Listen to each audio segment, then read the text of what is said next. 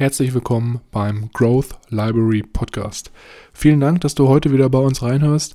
Bevor wir jedoch mit der Episode starten, wollte ich dich nochmal ganz kurz darauf hinweisen, dass wir in der Podcast-Beschreibung einen Timestamp eingetragen haben, falls du unseren Smalltalk am Anfang überspringen möchtest, um dann direkt mit der Buchbesprechung zu starten. Ich wünsche dir ganz viel Spaß und ich würde sagen, wir hören uns gleich nach dem Intro. Leerzeiten effektiv nutzen mit dem Growth Library Podcast, deiner persönlichen Bücherdatenbank. Ich begrüße euch herzlich und gebe nun weiter an meine beiden Powerleser, Milan und Mischa.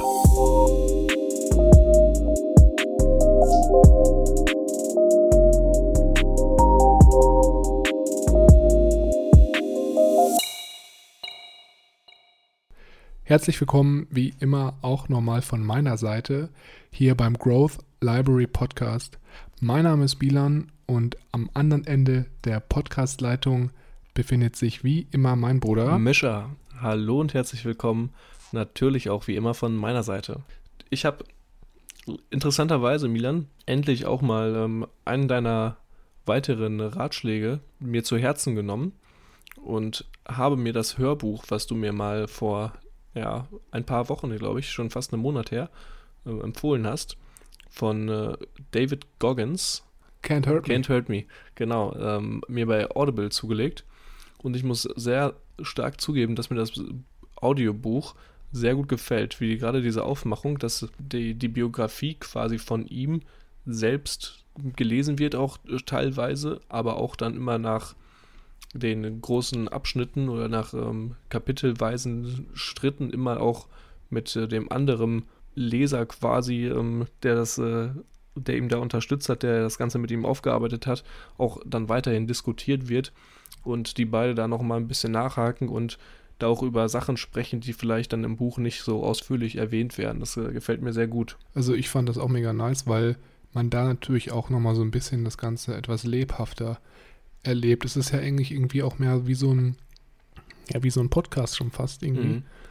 Und ja, so, muss, also wenn man das jetzt sich nicht so vorstellen kann, es ist halt so aufgenommen, dass halt David Goggins selbst mit dem Autor des Buchs, der halt immer das Buch dann in dem Hörbuch liest, in so einer Blackbox sitzt und die halt dann nachdem kapitelweise das Buch vorgetragen wird, immer über die Lebensereignisse nochmal sprechen. Und ja, jeder, der David Goggins nicht kennt, ist auf jeden Fall ein ziemlich krasser Typ, weil der einfach ja schon sehr, sehr krasse Kindheit und auch ein sehr, sehr krasses Leben hinter sich hatte. Oder immer noch lebt auch vor allem. Mhm. Auf jeden Fall ähm, keine, einfach keine dann, leichte Kindheit. Ja, und das einfach nochmal nice ist dann so, das wirklich nochmal so hautnah dann von ihm nochmal zu hören. So, das wirkt einfach richtig authentisch. Ähm, ich muss aber zugeben, ich habe mir das, bevor ich das Hörbuch das erste Mal runtergeladen habe, habe ich mir auch so die Bewertung bei Audible runter äh, durchgelesen. Mhm. Und da waren auch teilweise manche Leute dann dabei, die sich darüber beschwert haben, dass in dem Buch sehr viele Kraftausdrücke fallen. Mhm. ist natürlich, ja, wenn man sich daran stört, ist natürlich dann vielleicht blöd, aber er ist halt einfach so, ne? Ist halt irgendwie sein Slang oder seine Ausdrucksweise. Ja. Und ja, das kann man natürlich jetzt, kann einen stören, aber auf der anderen Seite ist es vielleicht auch einfach dieses, dieses Authentische, was ihn dann halt auch ausmacht und wie er halt auch tickt und nicht irgendwie das aufgeschwafelte akademische, sondern halt wie er leibt und lebt. Hm, was fandest du, war das krasseste so bis jetzt, was du gehört hast? Wenn du mal einfach so einen Aspekt nochmal kurz in den Raum schmeißen hm, würdest? Ich glaube. Ich weiß ja, natürlich auch nicht, wie viel du jetzt ja. schon vom Buch gehört hast. äh, ich glaube, dass, äh, was ich bis jetzt am, am heftigsten fand, war tatsächlich, dass, wie er durch, durch, die, durch das Navy SEAL-Programm gelaufen ist. Äh, dabei sich stark verletzt hat und dann auch quasi mit zwei gebrochenen Beinen da jeden Tag durch die Hölle gegangen ist, um es einfach zu schaffen. Und die Methoden, die er da beschrieben hat, die er für sich da entwickelt hat oder die er da für sich entdeckt hat, wie er mit diesem Druck und mit dieser Situation umgeht, um äh, quasi seinen Geist da ein bisschen auszutricksen und nicht in diese Falle zu tappen, dass man so erschöpft ist, sondern aus dieser aussichtslosen Situation Energie zu tanken und äh, da dann sich rauszukämpfen und das dann zu überstehen. Das fand ich äh, schon sehr, sehr interessant. Hat bei mir natürlich auch wieder so ein bisschen den Wunsch erweckt, sowas auch selber mal ähm, auszuprobieren. Wo liegen eigentlich die Grenzen des Möglichen und äh, bis zu welchem Punkt könnte, könnte man kommen, bevor quasi entweder mein Geist oder mein Körper da versagt. Man muss dazu sagen, ich höre das hier immer morgens beim Joggen. Mhm. Also es ist so mein Hörbuch, was ich beim Joggen immer mir genehmige. Und ich, laufe ja nicht mehr dreimal die Woche, nur noch zweimal die Woche, immer dienstags und donnerstags. Und ähm, dann, als ich dann diese Passage gehört habe, wo er mit beiden gebrochenen Beinen so gelaufen ist, da dachte ich mir so, Junge, du, du läufst hier irgendwie viereinhalb Kilometer und fühlst dich danach schlapp und jammerst hier rum und der Kollege, der macht solche Sachen, ne? Also, ich sag mal so, wenn du halt denkst, du hast ein hartes Leben oder ein scheiß Leben, dann musst du dir mal das Hörbuch anhören und dann weißt du echt, wo der Hammer hängt. Also, Mhm. für jeden von euch, der vielleicht irgendwie denkt, äh, es ist alles so schwer im Leben und so anstrengend, der sollte sich das einfach mal anhören Ja. und dann äh, bist du ganz schnell auf den Boden der Tatsachen zurückgeholt. Ja, aber auf jeden Fall sehr, sehr inspirierend, sehr, sehr krasser Typ und ja, das fand ich definitiv auch als, ähm, als krasse, krasseste Situation irgendwie, wo er auch dann so beschreibt, wie er da morgens immer so seine, seine Beine, die schon so, oder Knöchel, Mhm. die geschwollen sind, mit, mit Panzertape so fixiert und so, schon krass. ja, das ist schon ein sehr, sehr gutes Buch, sehr empfehlenswert. Ja, gut. Äh, nichtsdestotrotz, heute soll es ja eigentlich gar nicht um Can't Hurt Me von David Goggins gehen, sondern heute geht es um den zweiten Teil von Nonkonformisten von Adam Grant. Und wir haben heute wieder sehr, sehr coole Teile rausgesucht, nämlich wieder drei an der Zahl. Und ich finde, wir haben wieder sehr, sehr spannende auch ähm, Inhalte, Aspekte rausgeholt, die wir nochmal mit euch besprechen wollen. Und ich freue mich jetzt sehr, dass wir jetzt gleich hier mit der Buchzusammenfassung einsteigen. Wie immer für diejenigen, die vielleicht den ersten Teil noch nicht gehört haben, wir fassen hier nicht das äh, komplette Buch oder die kompletten Kapitel zusammen, da das äh, den Rahmen einfach extrem sprengen würden. Stattdessen haben wir uns die wichtigsten Punkte und äh, auch die Punkte, die wir am interessantesten und bei denen wir am meisten Mehrwert von hatten, uns rausgesucht und die teilen wir gerne hier äh, mit euch.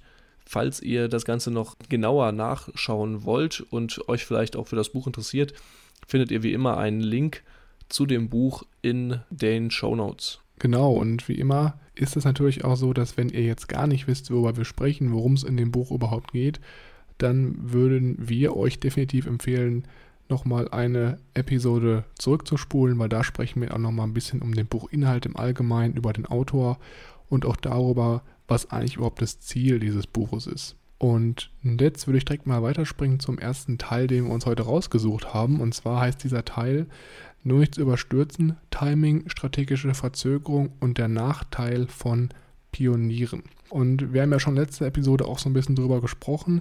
Die Buchkapitel sind hier ziemlich sehr, sehr gut aufgebaut, würde ich sogar schon sagen.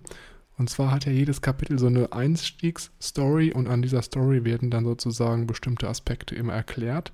Und hier in diesem Teil geht es jetzt auch um eine sehr, sehr interessante und auch sehr, sehr spezielle Story. Und zwar geht es um Martin Luther King. Mhm. Ja, du kennst ihn wahrscheinlich auch. Ich kenne ihn auch. Ich glaube, jeder kennt Mhm. ihn. Gerade im Englischunterricht kommt man eigentlich um ihn nicht drum herum. Und zwar hat der Kollege im August 1963 eine sehr, sehr bekannte Rede gehalten. Und zwar ist das die bekannte Rede, in der er sehr oft von seinem Traum spricht. Und in Vorbereitung auf diese Rede hat er natürlich auch ein Manuskript gehabt oder jeder Redner hat eigentlich immer ein Manuskript, wenn er eine Rede vorträgt, um einfach auch einen roten Faden zu haben, wenn er spricht. Und bei Martin Luther King war es halt so, dass er dieses Manuskript bis zum Zeitpunkt der Rede nicht wirklich fertiggestellt hatte. Also er hat immer noch während der Zeit im Auto auf dem Weg zu der Rede dann selbst oder zu der Veranstaltung an dem Manuskript geschrieben und auch selbst noch, als er auf der Bühne stand im Hintergrund, hat er noch irgendwie ein paar Notizen auf den Zettel drauf gekritzelt und hat aber sozusagen es nicht geschafft, die Rede vielleicht mal eine Woche vorher fertigzustellen. Mhm. Und obwohl er eigentlich wirklich zwei Monate dafür Zeit gehabt hätte. Und jetzt in diesem Teil geht es vor allem darum, dass Adam Grant uns jetzt hier erläutert, was sozusagen die Vorteile sind von diesem Aufschieben, dieses Verzögern der Aufgaben, warum manche Persönlichkeiten das eigentlich wirklich aktiv machen. Es gibt nämlich sehr, sehr viele berühmte Personen, die wir auch nochmal gleich hier hervorheben, die selber auch ihre Aufgaben aufgezögert, verzögert haben, um so vielleicht auch etwas origineller zu handeln.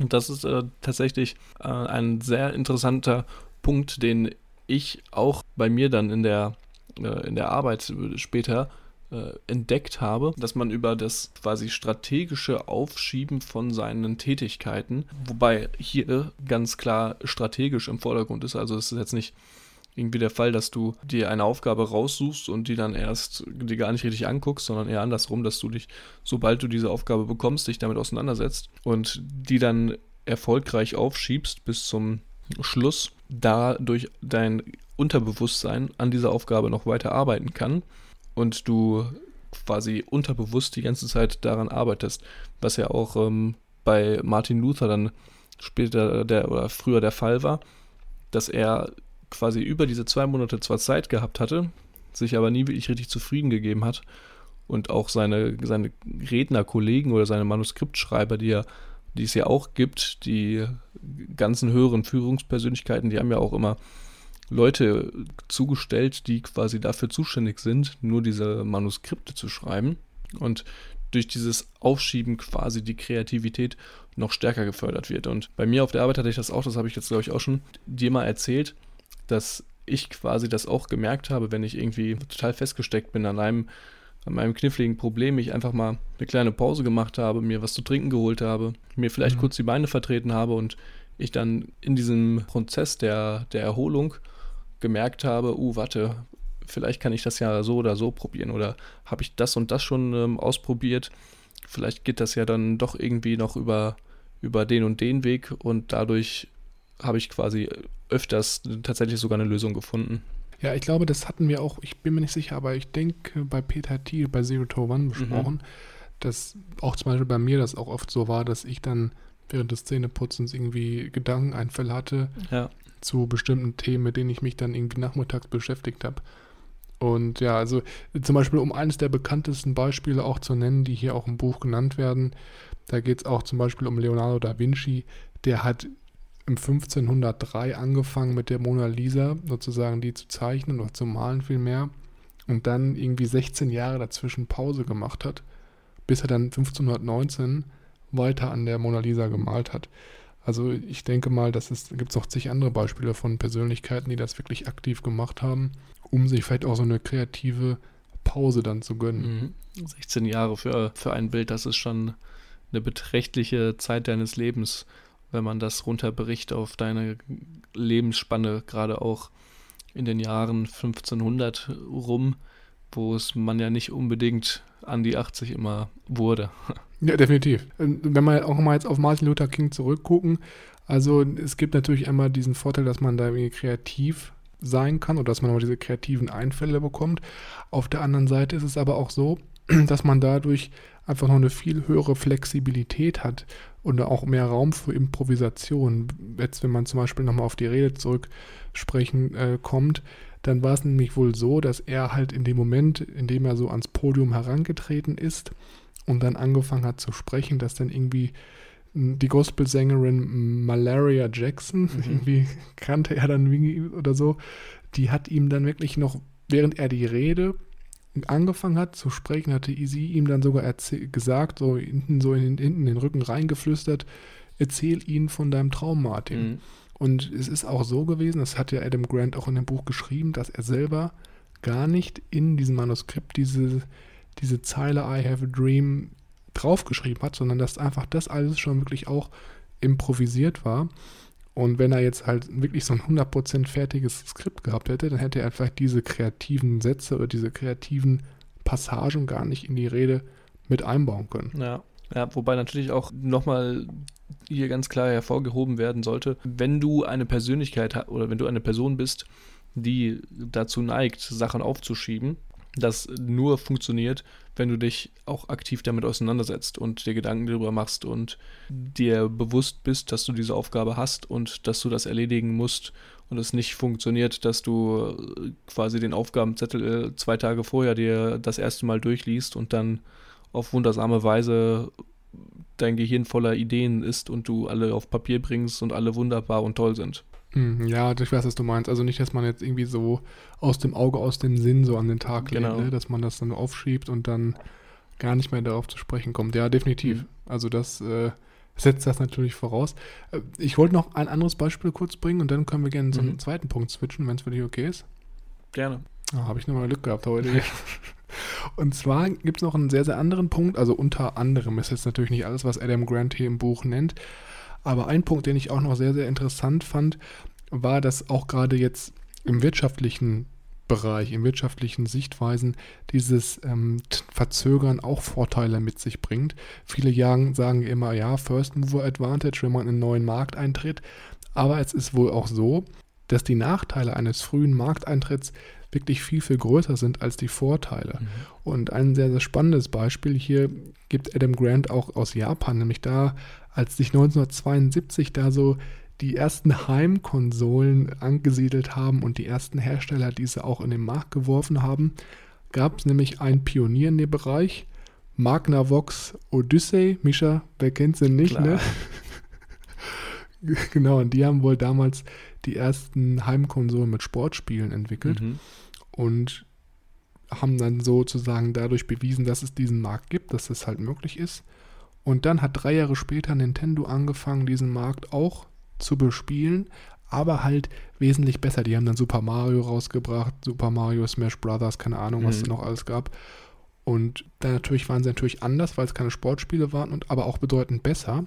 Und deswegen haben sie dann sozusagen in diesem Markt dann mehr Marktanteile gewinnen können und auch den Markt für sich entschieden. Also dieses Verzögern kann also auch wirklich strategische Vorteile bringen, weil du halt nicht so dieses Risiko dieses First Movers dann Mhm. trägst in dem Fall. Quasi aus den Fehlern der anderen schon lernen, diese verbessern und auch den Markt da schon von Anfang an quasi zu beobachten oder den, den Markt von Anfang an beobachten zu können und rauszufiltern, was der Markt eigentlich wirklich möchte und diese Keypoints dann zu verstärken und besser umzusetzen, besser zu integrieren. Genau, genau, richtig. Und weißt du, woran ich da ganz stark denken musste an diesem Punkt? Ich glaube, viele werden jetzt wahrscheinlich nicht so äh, mit mir übereinstimmen. Mhm. Aber wenn wir uns jetzt den Bereich Elektromobilität anschauen, Mhm. ist es ja eigentlich auch so, dass Tesla da so dieser krasse First Mover ist in dem Bereich. Mhm. Und ist natürlich auch die Frage jetzt, ob das dann nicht vielleicht auch dann Zum Verhängnis werden könnte. na, genau zum Verhängnis, genau, weil jetzt zum Beispiel Mercedes, Audi oder Mercedes VW und auch BMW, Mhm. Weil die einfach sehen, der Markt ist da, aber natürlich auch eine viel, viel krassere Cash-Reserve vielleicht haben oder Investitionsmöglichkeiten Mhm. und dadurch dann vielleicht den Markt dann wieder für sich gewinnen können. Aber es bleibt spannend, ne? wir werden es ja in Zukunft dann sehen. Ja, ähm, schwierig. Schwierig, das be zu beurteilen. Ich, gerade dadurch, dass Tesla jetzt auch nicht gerade seit neuestem erst dabei ist. Die sind ja auch jetzt schon ein paar Jahre mit am, mit am Ball. Ne? Von daher weiß ich nicht, ob das quasi immer noch gilt, ob man das immer noch als Pionier äh, nennen könnte oder vielleicht jetzt schon eher übergewandert ist vom Pionier zum, zum Siedler in dem Falle. Hier in dem Beispiel sind es ja auch noch drei Jahre. Tesla ist ja jetzt schon wirklich wesentlich länger am Mhm. Markt. Ähm, Hast du auf jeden Fall recht. Also da könnt ihr uns natürlich auch mal ein Feedback bei Instagram schreiben, wie ihr die Sache hier Mhm. seht. Vielleicht bin ich da auch auf einem ganz falschen Floß unterwegs. von ein paar Autobranchenexperten. Sehr schön. Äh, Ich würde gerne mit dir über das nächste Kapitel sprechen. Das letzte Kapitel, ganz kurz nochmal, das aktive Prokrast Prokrastinieren quasi, was wir jetzt hier hatten, das war tatsächlich das Kapitel, was mir noch am lebhaftesten aus dem Buch hängen geblieben ist. Also quasi so mein, mein Buchhighlight, wenn man das so sagen kann. Vielleicht äh, beim nächsten, bei dem geht es ja um Bündnisse schmieden und diese zu bewahren, quasi sich Freunde zu machen und Feinde umzupolen. Da gibt es, glaube ich, auch wieder eine sehr interessante S- Story, die ich leider nicht mehr so im Kopf habe. Ja, die Story, die werde ich natürlich immer mal wieder in die Runde schmeißen. Und zwar geht es hier darum, dass damals in den USA ganz am Anfang oder in der Anfangszeit natürlich Frauen nicht das Wahlrecht hatten. Und da geht es um eine Aktivistin, nämlich die Lucy Stone, Mhm. die sich halt dann dafür eingesetzt hat, dass Frauen wählen dürfen. Und sozusagen im Laufe ihrer Karriere als Frauenwahlrechtlerin oder Aktivistin vielmehr, hat sie sozusagen dann auch Verbündete gefunden. Zum Beispiel die Lehrerin Susan Anthony und auch zum Beispiel noch eine andere Freundin Elizabeth Candy Staten, welche sich sozusagen ihr dann angeschlossen Mhm. haben und zusammen dann für dieses Frauenwahlrecht in den USA gekämpft haben. Und es war aber dann im Endeffekt so, dass 1869 diese Kooperation dieser drei Frauen auseinandergegangen ist und im Endeffekt dann Lucy Stone gegen die anderen beiden auch noch untereinander sich äh, gekämpft mhm. haben und andere Meinungen äh, vertreten haben und das natürlich dann noch zu einem krasseren Kraftaufwand geführt hat, weil sie einmal untereinander irgendwie gegeneinander mhm. sich bekriegt haben, aber auch noch jeder individuell natürlich fürs Frauenwahlrecht dann eingestanden hatte. Und ja, in diesem Kapitel geht es eigentlich nur hauptsächlich darum, wie wirklich kreative Köpfe, kreative, originelle Nonkonformisten, wie das Buch ja auch schon sagt, wie die es halt erreichen können, wirklich Bündnisse zu schmieden, bei denen das halt nicht passiert, dass mhm. man auf einmal sagt, ja, wir sind jetzt individuell wieder unterwegs, wir bekämpfen uns untereinander, sondern Bündnisse, in denen man lang, langfristig auch erfolgreich miteinander eine originelle Meinung vertritt, um dann halt auch ja, zum Ziel zu kommen. Ja, sehr interessant. Äh, das ist natürlich dann ein bisschen in die Hose gegangen bei, bei den Damen, aber am Ende haben sie es ja dann doch trotzdem noch geschafft. Das Kapitel hat mich auch so ein bisschen an, wie man Freunde gewinnt, von ähm, Dale Carnegie, How to Make Friends and Influence People.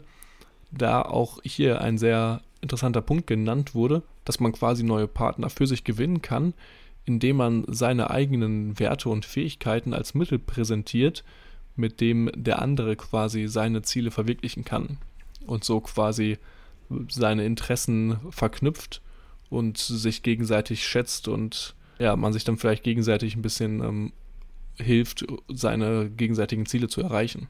Genau, also ich glaube, hier ist es wichtig, dass man neben den Zielen auch, wie gesagt, Strategien und Taktiken teilt, weil in diesem Beispiel, was ich am Anfang genannt habe, war es halt auch so, dass diese drei Frauen halt in zwei Lager aufgeteilt wurden, weil halt die Strategien, wie man jetzt dieses Frauenwahlrecht durchsetzen möchte, nicht klar kommuniziert war. Weil Lucy Stone dann auf einmal angefangen hat, auch sich für das ähm, afroamerikanische Wahlrecht einzusetzen und die anderen beiden halt irgendwie das nicht sozusagen als Teil der Strategie gesehen haben mhm. und deswegen dann die Gruppen auseinandergeraten sind. Und ja, deswegen denke ich, das ist ein ganz wichtiger Punkt, den du hier ansprichst. Ja. Was ich auch noch mega interessant fand hier, war ein sehr, sehr spannender Punkt. Und zwar hieß es hier, Feinde sind bessere Verbündete als unechte Freunde. Mhm. Und äh, den Teil hat Adam Grant so ein bisschen eingeleitet mit einem Zitat aus der Pate Teil 2 von Michael Corleone, Aha. wo er in dem Film sagt, halt deine Freunde nah, aber deine Feinde noch mhm. näher. Und was meint er damit? Äh, es ist nämlich so, dass wenn du Freunde hast, ich weiß nicht, ob dir das auch schon aufgefallen ist, kann natürlich auch jeder so jetzt im Stillen für sich selber beantworten, aber es gibt anscheinend Freunde, welche dich immer unterstützen und äh, von denen du sozusagen die Unterstützung auch als selbstverständlich ansiehst. Dann gibt es aber auch Freunde, die sozusagen dich manchmal unterstützen oder dir manchmal auch in den Rücken fallen. Das ist natürlich immer so ein bisschen mhm. dann die Freunde, die so ein bisschen keine konstanten Freunde sind, würde ich mal sagen. Und dann gibt es natürlich auch noch die Feinde, die sozusagen von Anfang an die immer schaden. Und es gibt sozusagen diese drei Lager. Und was Adam Grant jetzt sagt, ist, dass diese unechten Freunde, dass das eigentlich das Schlimmste ist, dass sie sogar noch schlimmer sind als Feinde, weil die halt nicht diese Konstante in deinem Freundeskreis haben und du dich ganz schnell von diesen Leuten verabschieden solltest. Und so wäre es halt auch hier in dem Lucy Stone Beispiel gewesen, dass sie halt klar selektiert hätte oder selektiert hätte müssen, welche Leute sind Feinde, Freunde und welche sind so diese inkonsequenten, diese nicht konstanten. Und die aussortieren und dann aber auf die Feinde sich fokussieren. Und warum auf die Feinde? Weil es hier wirklich darum geht, aus Feinden Freunde zu machen, diese sozusagen umzupolen. Mhm. Und jetzt kommt ein sehr, sehr spannender Punkt. Es ist nämlich so, dass Leute, die dich immer unterstützen, bei denen ist das sozusagen für dich selbstverständlich. Das heißt, du weißt, okay, der unterstützt mich sagt, seit Tag 1, deswegen ja, ist es natürlich gut, aber es fällt jetzt nicht so krass ins Gewicht, wie wenn du Leute hast, die am Anfang gegen dich waren und du die aber dann irgendwie für dich begeistern kannst und die dann von Feinden zu Freunden und auch Unterstützern werden, weil dann ist es natürlich so, dass hier so dieser emotionale Weg viel, viel extremer ist und das für dich auch ganz ungewohnt ist, dass deine Feinde dich auf einmal sozusagen unterstützen. Und das wir sagen von uns, also von dem, der dann neuen Unterstützer gewinnt, als ein richtiger Beistand betrachtet, laut Adam Grant. Und von beiden Seiten auch als wirklich sehr, sehr werthaltige emotionale Bindung. Und deswegen ist es so, dass man halt, wenn man wirklich Feinde zu Freunden gewinnt, dass man da dann vielleicht sogar noch krassere Unterstützer gewinnen kann, als Leute, die wirklich von Anfang an dich unterstützt haben. Ja, sehr interessanter Punkt, dass man da quasi vielleicht auch so ein bisschen äh, realistisch ja, aussortiert und sich vielleicht auch ein bisschen von denen dann zurückwendet, die dir vielleicht dann auch in den Rücken fallen würden und sich vielleicht eher dann auf den engeren Kreis konzentriert, bei denen du auch wirklich weißt, dass die im schlimmsten Falle dein, dein Rückgrat ähm, bilden können. Was halt auch in dem Beispiel halt so war, dass Lucy Stone halt sich mit dieser anderen Partei um die beiden anderen Frauen halt sehr, sehr darum bemüht hat, diese wieder als Unterstützer zu gewinnen. Mhm. Auch wenn das mehrere Jahre gedauert hat, aber nachdem sie halt dann wieder sich am Ende verbündet haben, natürlich diese, dieses Verbündnis oder dieses Verbundenheitsgefühl natürlich sehr, sehr krass immer präsent war und dadurch dann wahrscheinlich auch im Endeffekt es möglich war, dass sie ihre Frauenwahlrechtprogramme wirklich durchsetzen konnten. Mhm. Ja, das ist äh, tatsächlich ein sehr interessanter Punkt und ich hänge noch ein bisschen an dem davor, was du gesagt hast, dass auch gerade diese emotionale Energie, die man aufwenden muss, um mit den Menschen zurechtzukommen, viel höher ist, wenn die sich widersprüchlich verhalten und du quasi diese Feind-Freundschaft hast oder Freund-Feindschaft anstelle von jemandem, bei dem du weißt, das ist ein Feind und der wird dir nicht das äh, Gelbe vom Ei wünschen oder bei dem man viel eher vorheraus sagen kann, was man erwarten kann. Ja, ich finde das auch irgendwie ein ganz spannender Gedankengang, weil so jetzt im Alltag wenn du halt merkst, dass jemand von Anfang an gegen dich mhm. ist, dann ist es ja auch eher so, dass man von diesen Leuten Abstand hält. Ne? Also ich hätte jetzt, ich habe jetzt vorher noch nie probiert, Leute, die mich nicht mögen, äh, von anderen zu überzeugen. Ich bin einfach denen dann aus dem Weg gegangen mhm. oder so. Man wusste, man mag sich nicht. Und damit ist die Sache gegessen. Aber ich bin jetzt nie so mit diesem Gedankengang daran gegangen, ja, wenn ich den jetzt als Verbündeten gewinnen kann oder als Freund, dass dann dadurch noch eine sehr, sehr stärkere emotionale Verbindung sozusagen aufgebaut werden kann. Ja. Also ich glaube, wenn du es strategisch nutzt, dann kann das schon ein sehr, sehr, sehr, sehr machtvolles ähm, Tool sein, jetzt mal in dem Sinne mhm. gesagt. Gut, dann würde ich sagen, wir springen jetzt mal zum dritten Teil, den wir uns heute vorgenommen haben. Nachdem wir jetzt darüber gesprochen haben, wie Timing Originalität begünstigen kann und auch unter anderem darüber, wie Bündnisse Originalität verstärken können oder auch dieses Durchsetzen dieser Originalität verstärken kann, geht es jetzt vor allem darum, wie jetzt zum Beispiel der Aspekt Geschwister, Eltern, Familie, wie das Originalität fördern kann und welchen Einfluss das auch auf Originalität hat. Und ich muss offen zugeben, dass das war für mich so ein sehr, sehr krasses Kapitel, weil ich mich hier auch selbst oft irgendwie wieder erkannt habe oder auch so ein bisschen so die Stellung zwischen uns beiden, mhm. Mischa, so ein bisschen nochmal mehr durchdacht habe. Mhm. Und äh, war sehr, sehr interessant. Ich glaube, wenn jetzt jeder bis hierhin zugehört hat, er könnte noch mal leicht ein paar richtige Goldnuggets mit mhm. rausziehen. Wir wandern quasi jetzt hier von dem vorherigen Kapitel von unseren Freunden zu unserer Familie. Und ich hatte auch noch äh, gut im Kopf, dass gerade die Beschreibungen der Risikobereitschaft im Zusammenhang mit dem Grad des Kindes. Ja, genau, richtig. Du nimmst jetzt schon ein bisschen was vorweg. Mhm ich würde aber erst einmal mit einer kleinen Story wieder mal hier einleiten, wer mich ja schon kennt. Sehr gerne. Und zwar geht es hier um das Thema geborene Rebellen. Wie Geschwister, Eltern und andere Originalität fördern. Und zwar, Adam Grant hat sich natürlich nicht lumpen lassen und auch dieses Kapitel wieder mit einer kleinen Introduction eingeleitet. Und zwar geht es hier um einen Home-Stil im Baseball Homebase-Stil heißt das, glaube ich, im Fachjargon. Ich konnte mir darunter jetzt nichts vorstellen. Es ist wohl ein sehr, sehr riskantes Manöver im Baseball, bei welchem die Chance, einen Punkt zu machen, bei ca. 3% liegt. Mhm. Und in der Saison 2012 nur drei Spieler dieses Manöver überhaupt probiert haben, weil es anscheinend so aussichtslos oder sehr, sehr geringen Erfolgschancen verbunden ist. Und was jetzt das Interessante an der ganzen Sache ist, dass es einen Spieler gibt, nämlich den Lou Brock, der das wirklich öfter als jeder andere Spieler in der Neuzeit probiert hat und auch dann wirklich diese Homebase dann gestohlen hat, wie man das jetzt mal so metaphorisch äh, ausdrücken kann. Und es gab dann natürlich auch wissenschaftliche Untersuchungen dazu und es ist dann halt herausgekommen, dass einige Spieler wirklich wesentlich öfter dieses, dieses Manöver des Homebase-Stehlen durchführen und probieren als andere. Und ähm, genau, deswegen geht es hier gerade darum, wieso das vielleicht der Fall sein könnte.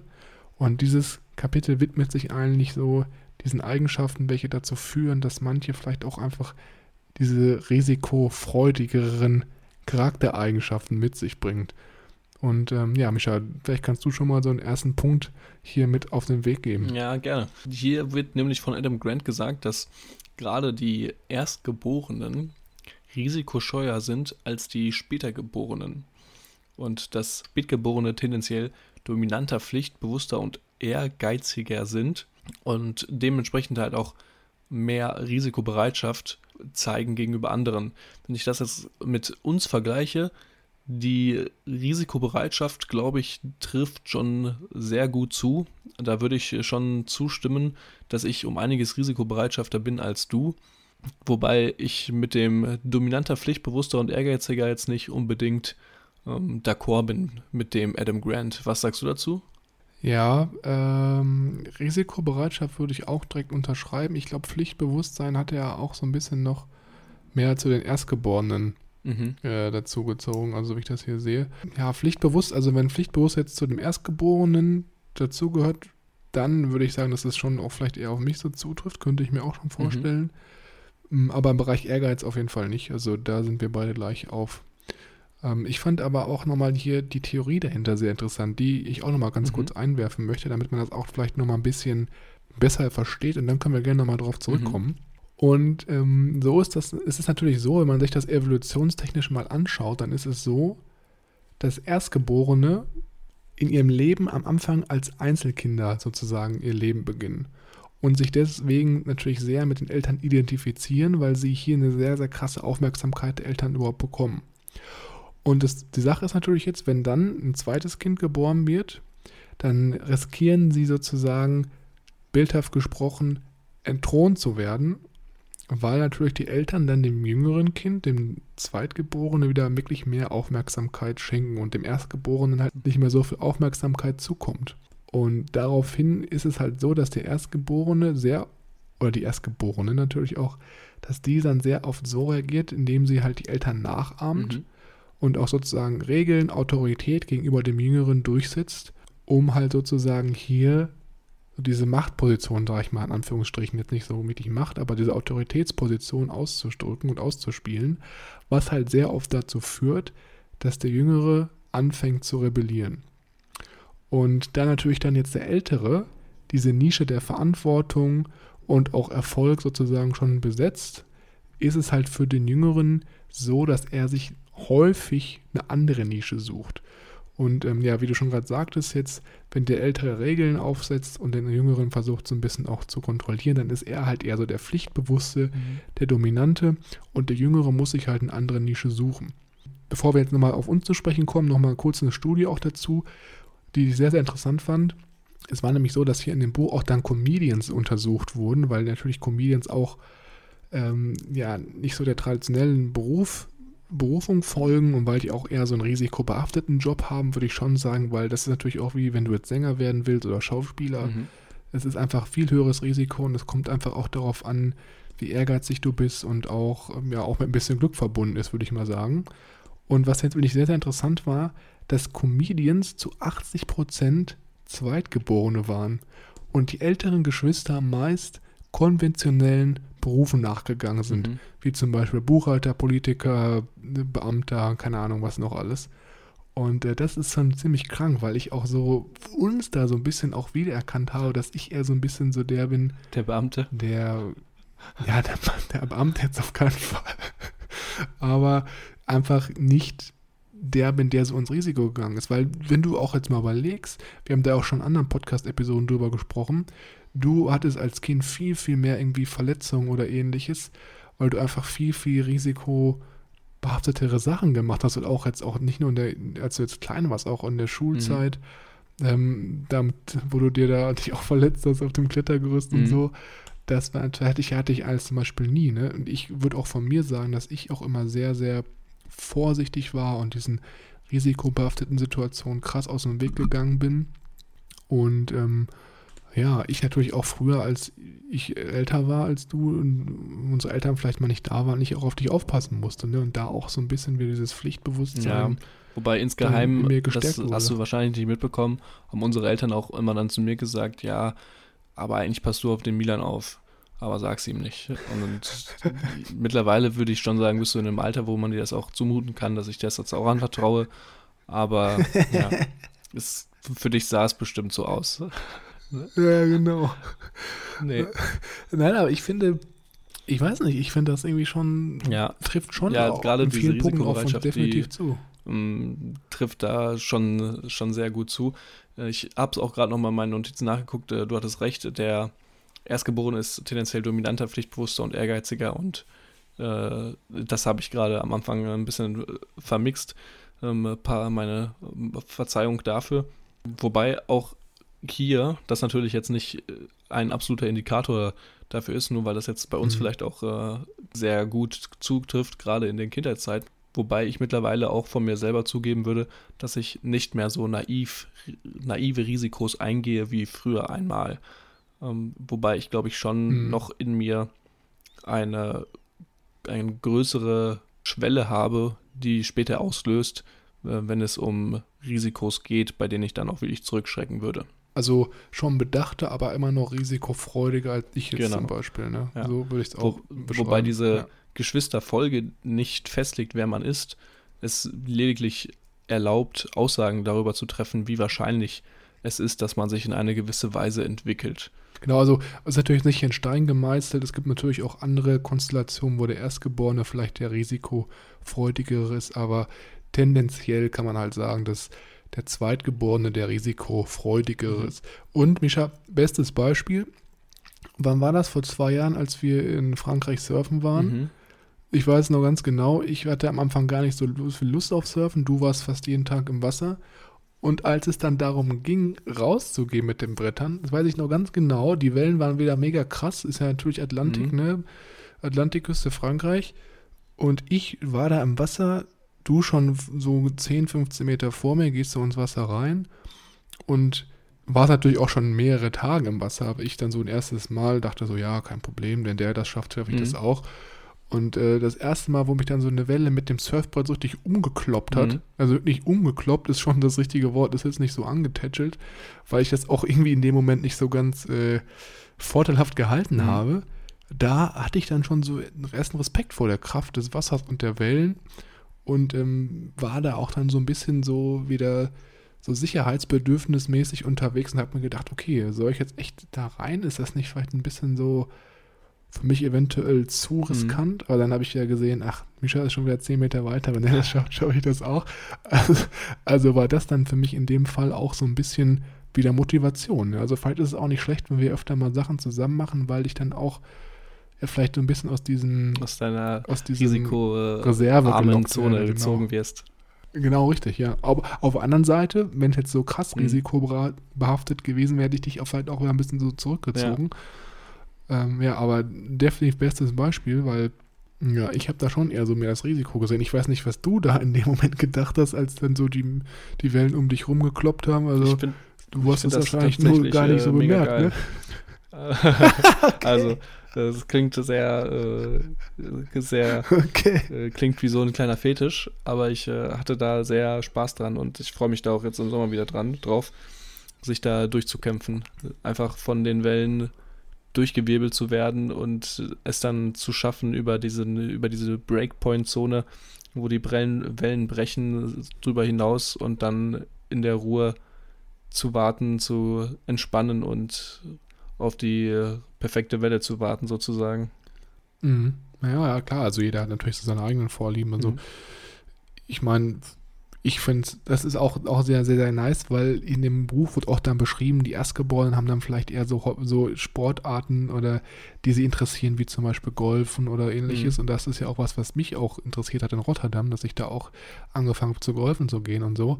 Wohingegen du im Vergleich jetzt in München da irgendwie Wandern, Bergsteigen Skifahren. und Skifahren ist ja eher so mehr so Action getrieben. Mhm. Ne? Also ist jetzt nicht so, dass ich das nicht mag oder so, aber es wäre nicht so das, was ich jetzt als erstes machen würde. Also ich würde es natürlich auch mal probieren, aber ja.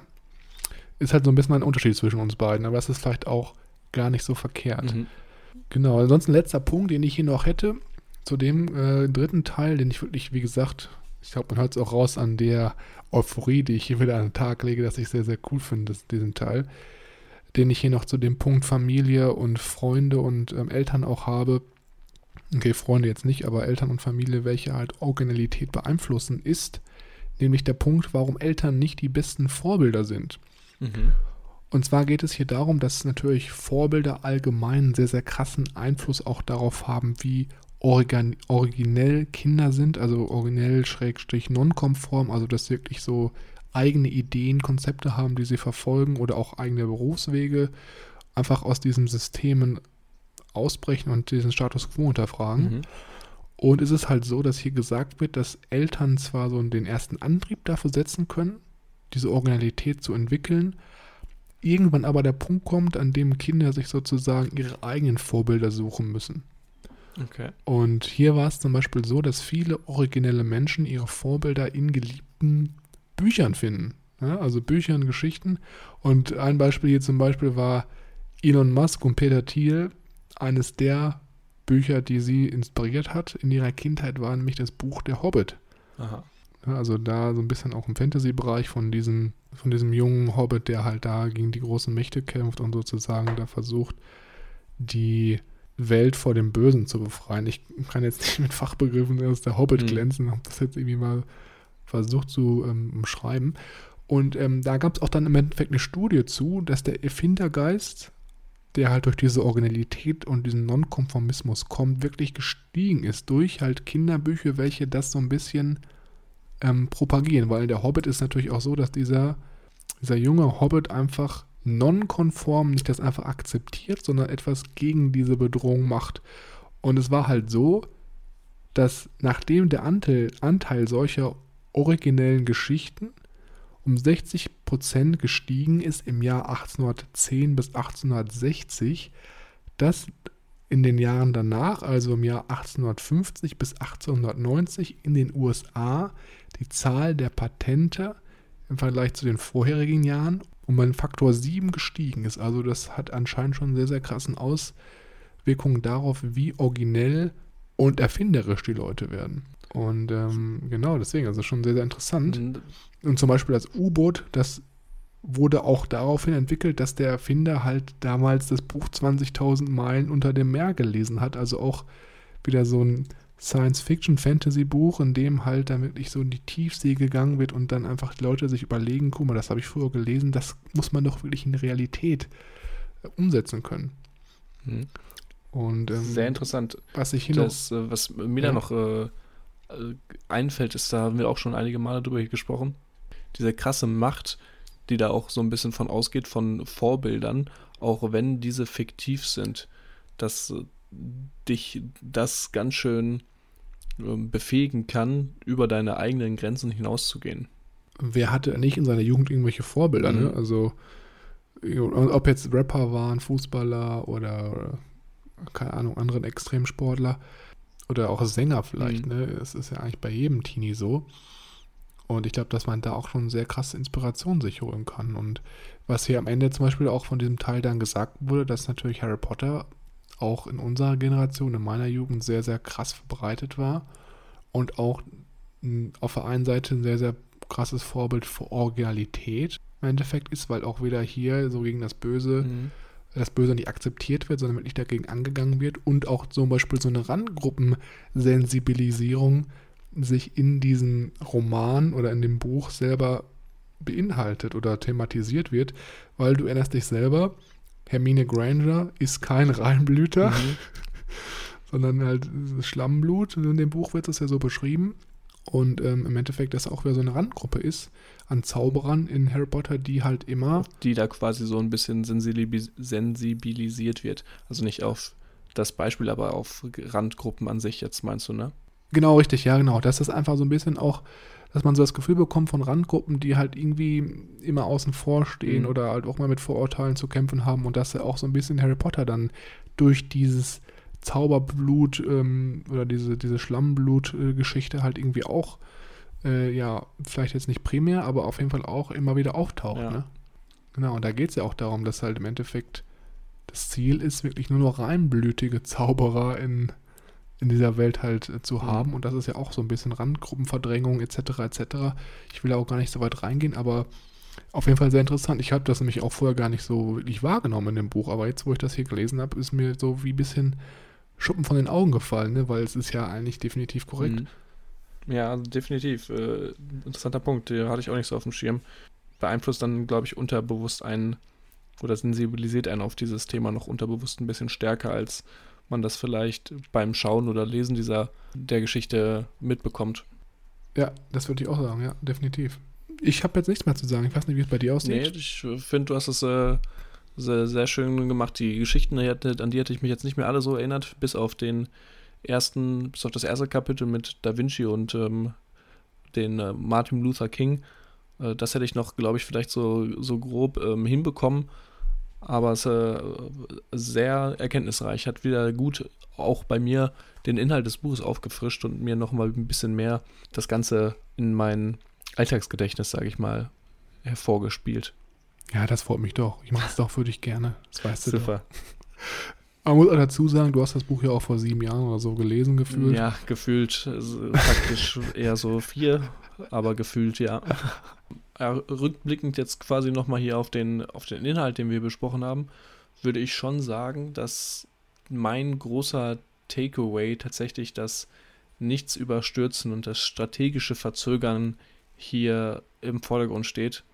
Einfach diese Erkenntnis, dass man langfristig an seine Aufgaben denkt, sich sofort damit auseinandersetzt, diese aber aufschiebt und dadurch sich quasi einen großen Zeitraum künstlerischer Freiheit ermöglicht, an dem man mit viel Kreativität und viel Zeit zu einem extrem guten Ziel kommen kann.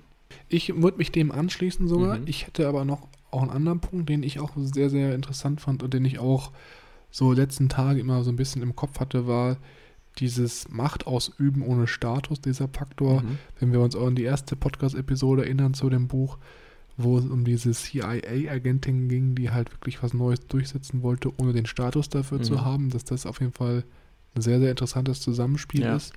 Und auf der anderen Seite auch das, was wir gerade am Ende besprochen haben, dass einfach man vielleicht auch durch ähm, Geschwisterkonstellationen irgendwie so ein bisschen vorgebrandet ist in Sachen Risikotoleranz und dass man da eventuell, wenn man das weiß, auch sein Verhalten viel, viel besser einordnen kann und dann im Endeffekt auch da vielleicht auch gegen vorgehen kann, wenn man jetzt sagt, ich möchte aber eigentlich ein bisschen risikobehafteter sein oder ein bisschen risikobereiteter und das so ein bisschen mehr, ja, einfach besser wahrnehmen Mhm. kann. Also im Großen und Ganzen fand ich das Buch sehr gut geschrieben. Es war strukturiert, es war mit der Anfangsstory für jedes Kapitel mit dann Punkten, die auf diese Story aufbauen. Mhm. Das muss man natürlich auch erstmal herausfinden. Nachdem man das dann gefunden hatte, war es relativ gut, das Buch zu verstehen. Was ich an manchen Sachen so ein bisschen, manchmal ein bisschen schade fand, war, dass diese Anfangsstory nicht immer in den Unterpunkten aufgegriffen wurde oder nicht mehr so immer die Verbindung zu dieser Anfangsstory Mhm. gesetzt wurde in dem Buch und deswegen manchmal es etwas schwer war, den einzelnen Aspekten oder Argumenten zu folgen, die Adam Grant hier ja im Endeffekt nennt. Aber nichtsdestotrotz fand ich doch, dass auch wirklich sehr, sehr zahlreiche Beispiele, Studien, haben wir auch schon jetzt tausendmal erwähnt, eingebracht wurden, welche das Ganze auch nochmal dann sehr, sehr schön veranschaulicht haben, auch wenn es jetzt nicht immer sich auf den Anfang eines jeden Kapitels beziehen lassen konnte. Da muss Genau. ich tatsächlich sagen, ähm, das habe ich nicht mehr allzu gut im Kopf. Ich kann mich nur so grob erinnern, dass ich teilweise auch manche Kapitel extrem gut fand und manche nicht allzu gut mehr von im Kopf hatte, an die ich mich nicht mehr so erinnern konnte. Ja, ich fand, ja genau, richtig. Also das war halt auch so ein bisschen so, dass die, ja, so von dem, von dem Interesse her bei mir auch nicht alle gleich auf Mhm. waren. Aber das kommt natürlich auch Ja. mal so ein bisschen darauf an, Sehr was man sich im Endeffekt interessiert, genau. Ja, ja gut, dann würde ich sagen, wir sind heute mal wieder durch. Wieder ein Buch besprochen, was äh, uns beide definitiv auch sehr, sehr gutes Wissen vermittelt hat. Und vielen Dank für jeden, der bis heute wieder uns zugehört hat. Ich hoffe, ihr konntet, oder wir hoffen vor allem, dass ihr hier was mitnehmen konntet. Wenn dem so ist, dann freuen wir uns immer darüber, wenn ihr uns eine Podcast-Bewertung auf iTunes da lasst, weil uns das einfach dabei hilft, unseren Podcast noch bekannter zu machen und da wirklich an Personen heranzubringen, die von unserem Wissen weiterhin profitieren können. Ansonsten, wenn ihr das Buch gelesen habt, dann freuen wir uns natürlich auch immer über eure Meinung zum Buch. Was habt ihr mitgenommen? Was hat euch gefallen? Was fandet ihr vielleicht nicht so gut? Schreibt uns dazu gerne immer auf Instagram unter growthlibrary.official per Direktnachricht oder aber auch über unsere Webseite www.growth-library.de. Da gibt es unten ein Kontaktformular. Da könnt ihr uns kontaktieren und eine Nachricht da lassen. Ich würde sagen, das war's für heute und wir hören uns nächste Woche wieder mit einem neuen Buch. Bis dahin, ciao. Thank you.